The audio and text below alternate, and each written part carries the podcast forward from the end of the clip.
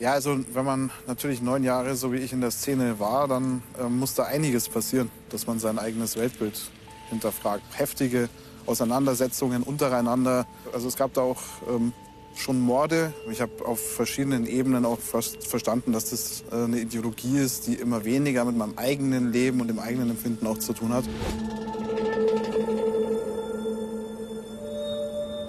Das Einkaufszentrum OEZ in München. 2016 erschießt hier ein 18-Jähriger neun Menschen. Sieben Muslime und Muslimas, einen Sinto, einen Rum. Sie passen nicht in das rechtsextreme, rassistische und menschenverachtende Weltbild des Täters.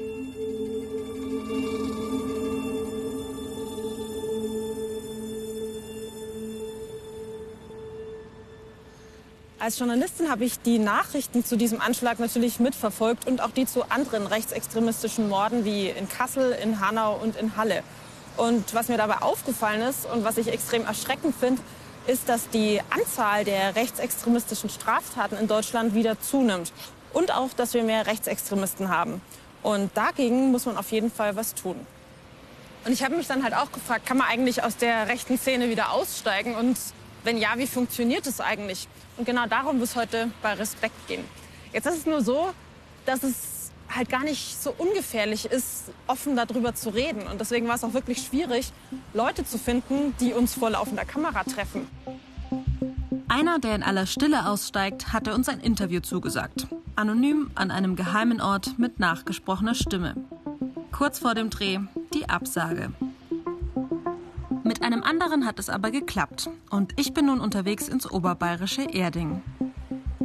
Dort treffe ich Felix Benneckenstein. Nach zehn Jahren in der rechtsextremen Szene ist er ausgestiegen. Was aber hat ihn überhaupt reingezogen? Also du warst Führer einer sehr rechten Kameradschaft, warst Redner für die NPD und Neonazi-Liedermacher.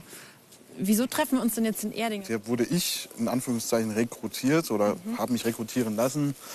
Äh, Krasse Wortwahl, ne? aber das ist, also so, so würde man das dann auch bezeichnen, oder? Ja, also rückblickend auf jeden Fall. Wie ist das denn bei dir dazu gekommen überhaupt? Also ich bin in einem sehr ähm, weltoffenen, ähm, linksliberalen Elternhaus aufgewachsen. Mein kleiner Bruder hat das Down-Syndrom, mein Großvater äh, hat überhaupt keine äh, weißen Wurzeln, sagen wir es mal so, und so weiter. Also ich war davon extrem weit weg. Und hier in Erding habe ich äh, irgendwie mal angefangen zu rebellieren, so mit 14 Jahren, also oder mit 12 sogar schon. Extreme schwierige Phase gehabt. Und ähm, in der Phase war bei mir eine absolute Anti-Staatshaltung. Also ich war, das, wenn ich, wenn ich da heute dran zurückdenke, dann wird mir völlig klar, Mensch, äh, du, du hast nur noch jemanden gesucht, der mit dir das System angreift. Ähm, ich war zunächst auch von Punks sehr beeindruckt, die waren mir dann zu unpolitisch und so weiter. Und ähm, ich kann gar nicht genau sagen, warum. Also es hat, gab damals Konflikte auch mit Polizisten hier in Erding, die für Jugendliche, die rumgammeln, äh, sich zuständig fühlten. Und irgendwie habe ich so einen Hass auf diese heile Weltkulisse, die man hier in Erding hat, äh, gehabt, dass mir das Wichtigste war, alles quasi einreißen. Und da ist man natürlich bei Neonazis leider am besten aufgehoben, wenn man einfach nur das System bekämpfen will, das Demokratische. Und wie muss ich mir das ganz praktisch vorstellen? Also du bist dann einfach irgendwann zu einer Gruppe gestoßen oder? In der Clique hat sich äh, Rechtsrock verbreitet, ähm, haben sich Parolen verbreitet. Wir hatten ja auch ähm, Konflikte mit zum Beispiel türkischstämmigen Jugendlichen vor allem, äh, die auf der rassistischen ähm, Schublade gelöst wurden, also gegenseitig. Und als Clique wurde man immer rechtsradikaler. Und ich war aber in dieser Clique der Einzige, der die Ideologie wirklich dann ernst genommen hat. Ähm, und ich habe mir dann tatsächlich doch aktiv Kontakte zur Münchner Kameradschaftsszene gesucht. Was ja so die rechte Szene, glaube ich, schon irgendwie verbindet, ist ja dieser große Hass gegen, gegen Ausländer einfach. Du hattest den aber vorher nicht, oder? Der ist, der ist dann mit der Zeit gewachsen oder gekommen, oder wie war das? Es ist wirklich schwierig, das zu beschreiben. Ich hatte vorher definitiv äh, überhaupt keine rassistischen Gedanken. Dafür war einfach ja, Multikulti in meinem familiären Aufwachsen und in meinem Freundeskreis auch als Kind viel zu normal. Ähm, dann diese Konflikte, die es zwischen Jugendlichen damals gab, zu denen ich dann eben auch gehörte, auch nicht immer zu den Siegern, das muss man dann eben auch dazu sagen. Ja, das äh, hängt dann damit zusammen die wurden immer rassistischer dann gelöst und durch die Ideologie habe ich persönlich den Rassismus gelernt. Hast du dann darüber nachgedacht, dass da zum Beispiel auch Straftaten passieren? War das ein Problem für dich? Nein, also Straftaten. Äh, ich hatte in meinem Kopf ein eigenes Rechtsempfinden und umso länger ich in der Szene war, desto ausgeprägter war das. Also generell ist es so, dass sich damals und auch in der Szene heute sieht man das so, dass alles, was der, der vermeintlichen Wahrheit dient, also selbst Hakenkreuz an die Wand schmieren, ähm, nicht als eigentliche Straftat gilt. Das wird zwar von diesem Staat verfolgt, aber das sind Sachen, die nicht innerhalb der Szene. Man sieht sich als Freiheitskämpfer und ähm, erst in der Draufschau heute, viele Jahre später, weiß ich, dass ich wirklich ein gefährlicher Mensch war, der also durch seine Gedanken, ich war nicht, nicht von meiner Erscheinung her, sondern einfach die Gedanken machen einen dann schon sehr gefährlich, weil Terrorismus oder ein Bürgerkrieg waren für mich ganz normale Sachen, die irgendwann passieren müssen. Und ähm, ja, was ich mir jetzt so denke, ist, natürlich ist man als Jugendlicher in einem Alter, wo man viel auf der Suche ist, einfach nach einem Freundeskreis, nach Anschluss. Aber was man auch sagen muss, es wird natürlich auch massiv rekrutiert. Wie erkenne ich denn heute, ob ich unter den Einfluss extrem rechter Kreise geraten bin? Das wollten wir vor ein paar Tagen von Experten wissen.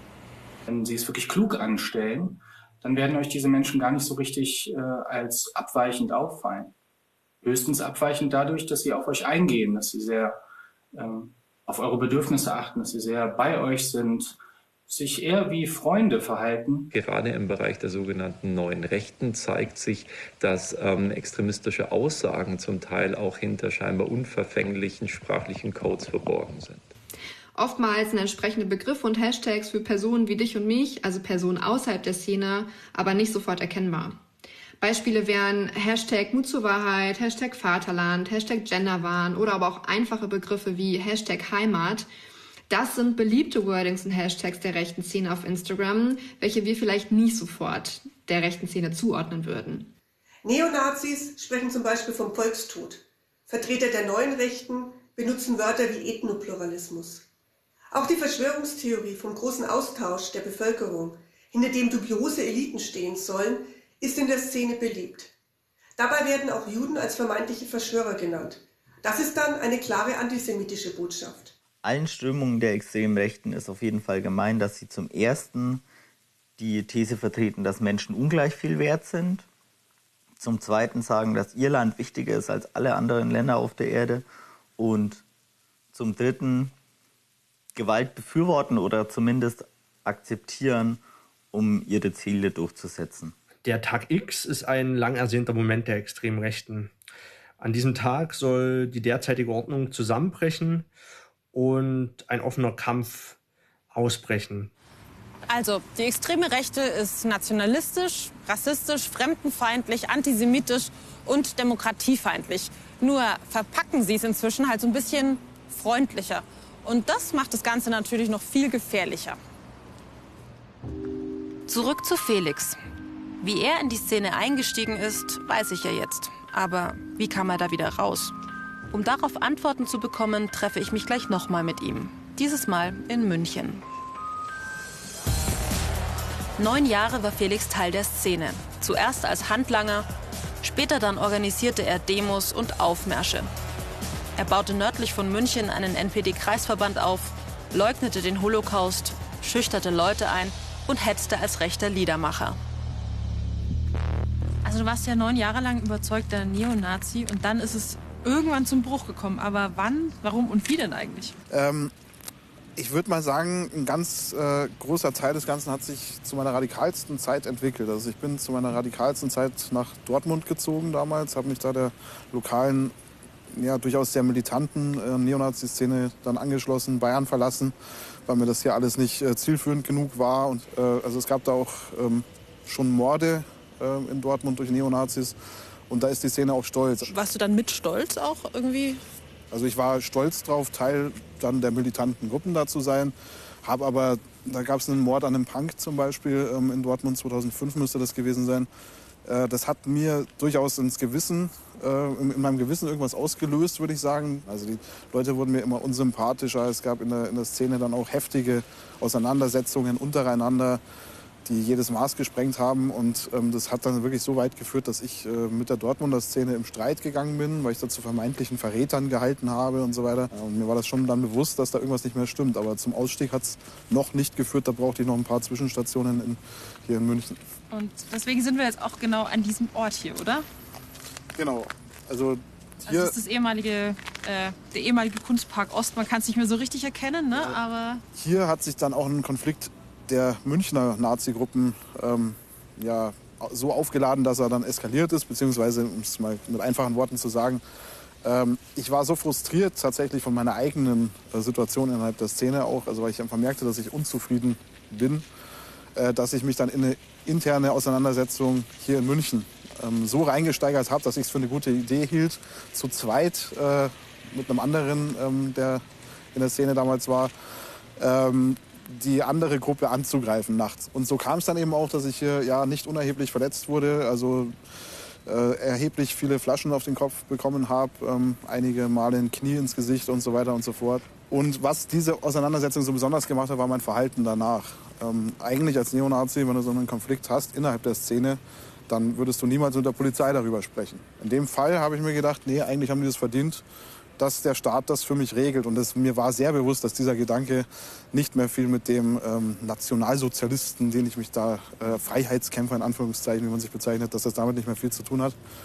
Und dementsprechend ging, war das ein wichtiger Grundstein, der ideologische Ausstieg, der inhaltliche Ausstieg, der findet oder fand bei mir schleichend statt im eigenen Kopf. Ähm, das merkt man nicht so unbedingt, wie sich da alles abbaut.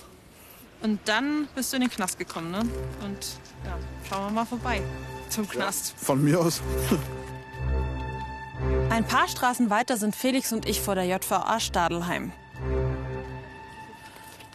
Also ich bin jetzt tatsächlich gerade zum ersten Mal äh, vor Stadelheim und du aber ja nicht. Nee, also ich war hier schon ähm, ein paar Mal, allerdings in der Regel auf der anderen Seite der Mauer. Und ähm, ja, fühle mich dementsprechend auch, glaube vielleicht etwas mulmiger als der durchschnittliche Mensch, der im Gefängnis vorbeigeht. Und ähm, ich habe hier auch angefangen, mich zu schämen für meinen Hintergrund. Und natürlich wird man gefragt, so, ey, was hast, was hast du angestellt oder was bist du für einer? Und ich wollte da zu niemandem, soweit ich das noch weiß, sagen, dass ich äh, Nationalsozialist gewesen bin oder damals war. Ähm, sondern habe dann irgendwie erzählt, ja, beim Fußball Stress mit der Polizei gehabt, so, das, das war dann schon okay, aber ich wollte da nicht äh, mich als äh, Rassisten outen tatsächlich. Ich habe mich dafür irgendwie geschämt. Klar, eingesperrt sein ist immer scheiße, muss man sozusagen. Aber die gab, gab hier keine Willkür oder irgendwas, wo ich dann mein Bild aufrechterhalten konnte, dass wir in einem faschistischen Staat leben, in einem kriminellen Staat, sondern ähm, man kriegt hier immer was zu essen. Es wird geschaut, dass man, dass man keine Gewalt erfährt, möglichst und so weiter. Und ähm, ja, ähm, viele Punkte haben mir eigentlich dafür gesorgt, dass ich, dass ich wirklich wusste, okay, äh, ich muss einen anderen Weg gehen. Und damit meinte ich nicht nur nicht mehr in den Knast, sondern eben vor allem äh, nicht mehr in der rechten Szene. Sein Feindbild vom Staat hatte er da verloren. Also ich habe den Eindruck, dass es mit dem Aussteigen gar nicht mal so einfach ist. Aber was bedeutet Ausstieg eigentlich genau? Es gibt einige Gründe, warum Menschen in die rechte Szene einsteigen. Häufig hängt es mit ihren sozialen Umständen zusammen. Oft geht es ihnen auch um Anerkennung, den Wunsch nach Zusammenhalt und Integration in eine vermeintlich kameradschaftliche Gruppe. Extreme Einstellungen entwickeln sich bei vielen erst in der Gruppe. Wieder aus der rechtsextremen Szene auszusteigen, ist schwerer als x-beliebige Vereine oder Parteien zu verlassen. Denn diejenigen, die aussteigen wollen, müssen vieles, was ihr bisheriges Leben ausgemacht hat, aufgeben. Ihr Selbstbild und ihr bisheriges Tun hinterfragen und aufarbeiten. Ein Ausstieg geschieht meist in mehreren Phasen. Am Anfang steht häufig eine Irritation. Zum Beispiel, wenn Rechtsextreme auf Menschen treffen, die sie eigentlich als Feinde abgestempelt haben, die sie nun aber plötzlich positiv erleben. Ihr Gedankengebäude kommt ins Wanken und erste Zweifel entstehen. Überzeugen mich rechtsextreme Ideen wirklich? Aus dieser Verunsicherung entwickelt sich manchmal der Wunsch, ein anderes Leben zu führen. In der nächsten Phase müssen Aussteiger mit ihrer Vergangenheit und ihren extremistischen Kontakten brechen und sich vollständig von dieser Szene trennen. Oft ein großer Schritt, denn für viele war fast ihr ganzes Leben mit der Zugehörigkeit zu ihrer Gruppe verbunden. Es droht eine völlig ungewisse Zukunft, denn je länger Menschen in der rechtsextremen Szene dabei waren, desto mehr haben sie sich von der Gesellschaft entfernt. Und plötzlich müssen sie auch an ihre Sicherheit denken. Droht Rache von anderen Rechtsextremen, weil diese den Ausstieg als Verrat empfinden? In der dritten Phase müssen sie sich ein neues Leben aufbauen. Eine andere Lebenswelt, ein neuer Bekannten- und Freundeskreis, vielleicht sogar ein Berufswechsel oder ein Umzug in eine andere Gegend. Und dabei benötigen die Ausstiegswilligen oft Hilfe von außen. Organisationen wie beispielsweise Exit helfen sowohl beim inneren Loslösen von der Szene als auch dabei, eine neue bürgerliche Existenz aufzubauen. Deine damalige Freundin und jetzige Frau, die kommt ja aus einer Nazi-Familie. Welche Rolle hat sie denn so insgesamt gespielt? Ähm, der, der Ausstieg äh, muss schon im eigenen Kopf ähm, stattfinden. Also sowohl bei meiner Frau ist das passiert, als auch bei mir, ähm, weil man da selber dahinter stehen muss und das nicht nur an einer Partnerschaft zum Beispiel ähm, festmachen sollte, weil der, der, Beschluss muss wirklich fest von selber stehen. Ähm, an sich ähm, hat es aber schon viel äh, gegenseitig haben wir uns, glaube ich, relativ viel da beeinflusst ähm, und unterstützt. Ihr seid ja dann offen ausgestiegen. Wie gefährlich war das denn für euch? Also in, in, meinem Fall blieb mir wenig anderes übrig, weil die Situation bei mir sehr unübersichtlich war. Also weil ich in ganz Deutschland einfach äh, für verschiedene Gruppen ständig aufgetreten bin und jetzt auch nicht selber gewusst hätte, was wird mir jetzt eigentlich hier gefährlich. Deswegen war es dann doch ganz gut, ähm, da eine große Welle drum zu machen, um damit auch ähm, sensibilisierte Behörden zum Beispiel zu haben. Auch bei der Münchner Polizei hat man das natürlich zur Kenntnis genommen, ähm, dass es da in der Szene so einen Ausstieg gibt, der öffentlich passiert und äh, die haben dann auch ähm, von sich aus gewisse Maßnahmen gleich getroffen, ohne dass ich da irgendetwas hätte sagen müssen. Was heißt jetzt Maßnahmen zum Beispiel? Was war das dann so? Also sie haben äh, unter anderem selbstständig so eine Gefahrenanalyse gemacht und da auch gewisse Personen aus der Münchner Szene angesprochen und denen gesagt, dass sie äh, die Füße stillhalten sollen, weil sie sie im Auge haben in Bezug auf meine Person. Hattest du da irgendwie Hilfe, Unterstützung beim Aussteigen? Also ich hätte mich viel früher äh, bei Exit melden sollen, muss ich ganz ehrlich sagen, weil ich bin den meist, ich bin den Ausstieg eigentlich alleine durch und deswegen hat er so lange gedauert und deswegen war er so holprig. Ähm, als ich mich dann bei Exit gemeldet habe, äh, wurden die restlichen Bausteine in Windeseile dann einfach abgetragen. Okay, und Exit Deutschland ist eine Aussteigerinitiative. Genau, die sitzt in Berlin. ah, okay. Ausstiegswillige können also professionelle Hilfe bekommen. Wie die konkret aussieht, das wollte ich von Ausstiegsinitiativen in ganz Deutschland wissen. Doch auch die meisten Ausstiegshelfer und Helferinnen müssen oder wollen anonym bleiben. Hier in Berlin treffe ich eine der wenigen Ausnahmen. Fabian Wichmann von Exit Deutschland. Ist auch kein Klingelschild oder so dran. Hallo. Hallo. Wollen wir eine Runde spazieren gehen? Können wir machen. Du hilfst beruflich Leuten beim Ausstieg aus der rechtsradikalen Szene. Jetzt ist das ja kein ganz ungefährlicher Job. Wieso machst du das denn eigentlich? Ja, ich weiß auch nicht. Ich bin ein Stück weit äh, Nachwende sozialisiert ähm, und habe da dann irgendwie in den frühen Wendejahren eigentlich Rechtsextremismus sehr, sehr hautnah mitbekommen. Ähm, in meiner kleinen Stadt oder in dem kleinen Dorf, in dem ich gelebt habe, da war das dann sehr präsent. Jetzt sind ja 75 Prozent der Aussteiger eher diese stillen Aussteiger, also die versuchen sich so ein bisschen rauszuschleichen, ein bisschen unauffälliger. Was ist denn mit den anderen 25 Prozent dann? Ja, das sind dann Aussteiger, die dann vielleicht auch in ihrer aktiven Zeit schon ähm, in der Öffentlichkeit waren, wo dann auch eine Notwendigkeit ist, Öffentlichkeit herzustellen, also zu vermitteln, zu sagen, man ist ausgestiegen. Mhm. Ähm, die anderen, da kann man dann aus Sicherheitsgründen vielleicht sagen, man, man muss die Öffentlichkeit nicht herstellen. Ähm, oder die sind halt irgendwann auch so gedeckt, dass sie halt ähm, eine andere Identität haben, einen anderen Namen haben und damit einfach nicht mehr in der Öffentlichkeit sind. Also der Felix, den ich jetzt auch getroffen habe, das wäre so ein klassischer Fall von Promi-Aussteiger. Also Promi-Aussteiger in Anführungszeichen jetzt. Er war in der Öffentlichkeit auch da ähm, und hat auch dann für sich ähm, entschieden, dass er eine Art von Öffentlichkeit herstellt und darüber aufklärt. Sind wir hier am Bebelplatz? Was, was genau machen wir hier? Also was hat es mit dem auf sich?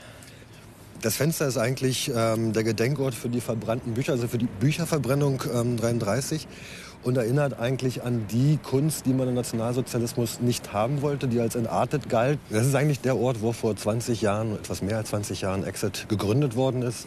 Und seitdem äh, begleiten wir die Aussteiger. Und jetzt wenn du sagst begleiten, was gehört denn da alles dazu? Also wir hatten vorhin schon ein bisschen über die Sicherheit gesprochen, aber das ist ja einfach wahnsinnig viel, was da dazu gehört, oder? Ja, das fängt eigentlich an, dass man guckt, ähm, welche Bedarfe, welche Notwendigkeiten haben die Leute. Geht es da um Sicherheit? Geht es auch um die Frage von Entfernung von Tätowierungen, Umzüge, Namensänderungen? Und solche Sachen müssten dann auch teilweise inhaltlich vorbereitet werden, also Namen zu verändern, aber auch ja, wie verändert man den Namen? Welche ähm, Schritte muss man da gehen? Was bedeutet das dann auch persönlich? Ähm, Tätowierer zu finden, die einen dann ähm, entsprechend auch die Tätowierung entfernen und auch seriös sind.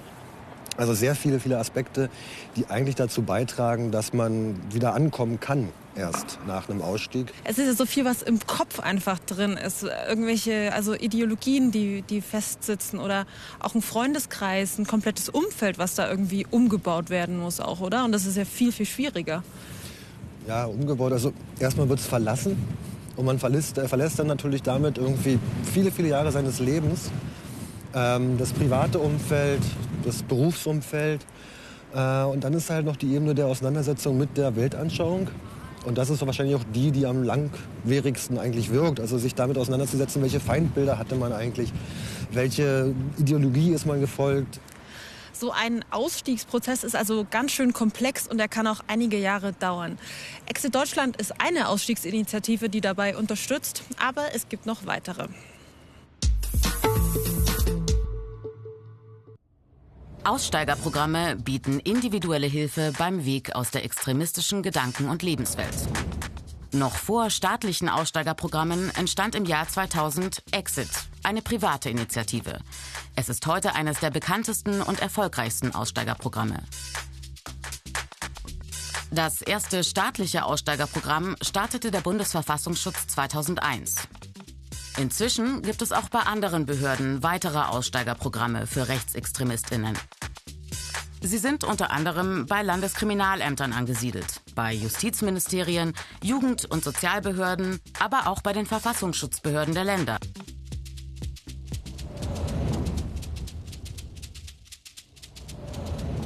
Das staatliche Aussteigerprogramm des Verfassungsschutzes hat die meisten Kontaktaufnahmen in den ersten Jahren nach dem Start verzeichnet. 2001 meldeten sich 762 Personen. 2002 101 Personen. Ab 2003 lagen die Zahlen nur noch im Zwei- und ab 2016 teilweise im einstelligen Bereich. Insgesamt zwischen 2001 und 2018 rund 1200 Personen. Die Begleitung des Ausstiegs läuft im Schnitt über drei bis fünf Jahre.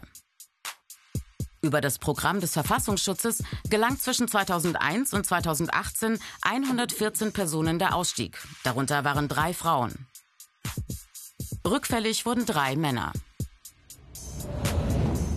Exit meldet 2018 fast 700 erfolgreiche Ausstiege seit der Gründung im Jahr 2000. 601 Männer und 96 Frauen.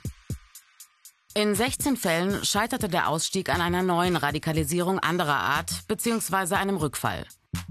Dauer der Begleitung ein bis fünf Jahre, manchmal auch länger. Trotzdem, die Finanzierung privater Initiativen, also auch die von Exit, steht immer wieder auf der Kippe. Sie sind von Spenden und Projektförderungen abhängig. Fazit. Aussteigerprogramme brauchen klare Förderperspektiven, damit Begleitung nicht plötzlich endet. Sie müssen auch immer neue Formen des Rechtsextremismus im Blick haben. Internationale rechte Netzwerke im Internet oder die eher unstrukturierte subkulturelle Szene, zum Beispiel im Musik- und Games-Bereich. Und wie der Anschlag von Halle 2019 gezeigt hat, müssen Aussteigerprogramme auch rechtsextremistische Einzelgänger, also potenzielle Einzeltäter, erreichen.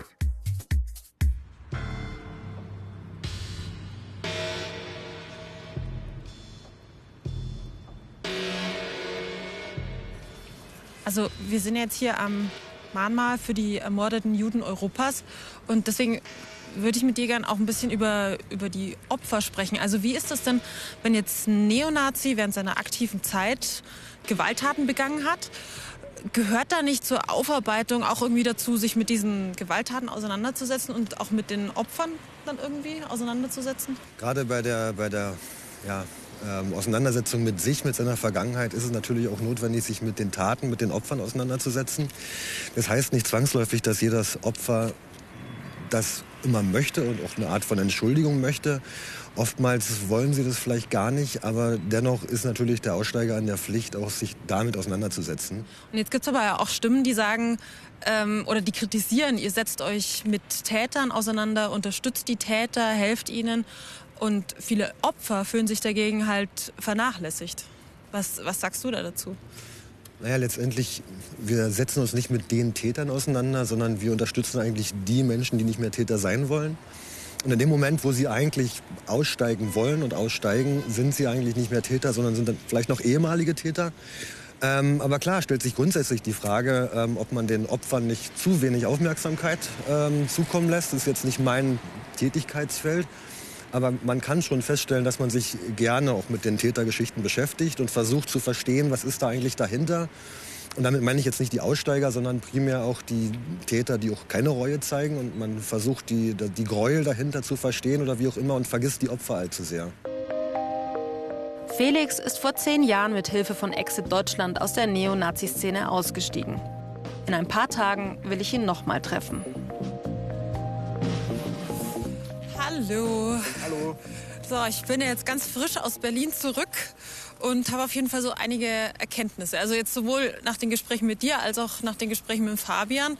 Weil mir ist zum Beispiel also erstmal bewusst geworden, wie wenig ich überhaupt über dieses Einsteigen in die Szene nachgedacht hatte und vor allem auch, wie wenig mir überhaupt klar war, was alles dazugehört, wenn man aussteigen möchte. Ja, also in, in erster Linie ist es eine, eine, große Befreiung für einen selber, wenn man so eine Ideologie nicht mehr ähm, vertritt. Das ist wirklich unglaublich, wie, wie frei sich der Kopf auf einmal anfühlen kann.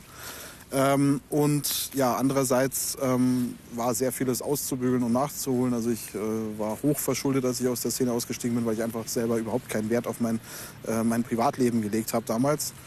Ähm, ich bin auch komplett ohne Schulabschluss dagestanden, weil ich hatte äh, die Schule abgebrochen in der siebten Klasse, so, also Richtung Abbruch geführt ab der siebten Klasse und musste erstmal Hauptschule und Realschule nachholen und bin jetzt tatsächlich auch erst auf dem Weg zum Abitur. Also ich habe das jetzt äh, für mich in den letzten Jahren einfach festgestellt, dass da doch noch was fehlt, was ich gerne nachholen würde. Und jetzt hast du ja die Aussteigerinitiative Bayern gegründet, also den Verein mit Hilfe von Exit Deutschland. Wieso hast du das denn gemacht? Wir haben die Aussteigerhilfe Bayern direkt mit nach meinem eigenen Ausstieg ähm, haben wir das gegründet, ähm, weil ich in meinem Ausstieg tatsächlich, in meinem eigenen Ausstieg bemerkt habe, dass einfach irgendwie eine Lücke da ist. Also ich habe da so, auch so ein eigenes Anliegen, durchaus meine äh, Zweifel ähm, einem, die ich damals hatte, einem zweifelnden Neonazi nochmal nahezulegen. Und ich weiß halt auch, wie, wie leicht es teilweise geht, weil ich hatte die Ideologie mal zu 100 Prozent geglaubt und mir Teile, Teile natürlich schön geredet. Ähm, und ich weiß, wie leicht es geht, da rauszukommen. Und das ist schon so ein eigener Antrieb für mich, ähm, da zu bleiben in dem Feld der Deradikalisierungsarbeit. Menschen, die aus der rechten Szene aussteigen wollen, die haben einen langwierigen und sehr komplexen Prozess vor sich. Da muss im Grunde ein komplettes Leben, eine komplette Identität neu aufgebaut werden. Und ungefährlich ist so ein Ausstieg aus dem Hass auch nicht. Aber es ist eben der einzige Weg in ein besseres, in ein freieres und auch in ein, wie ich finde, viel reicheres Leben.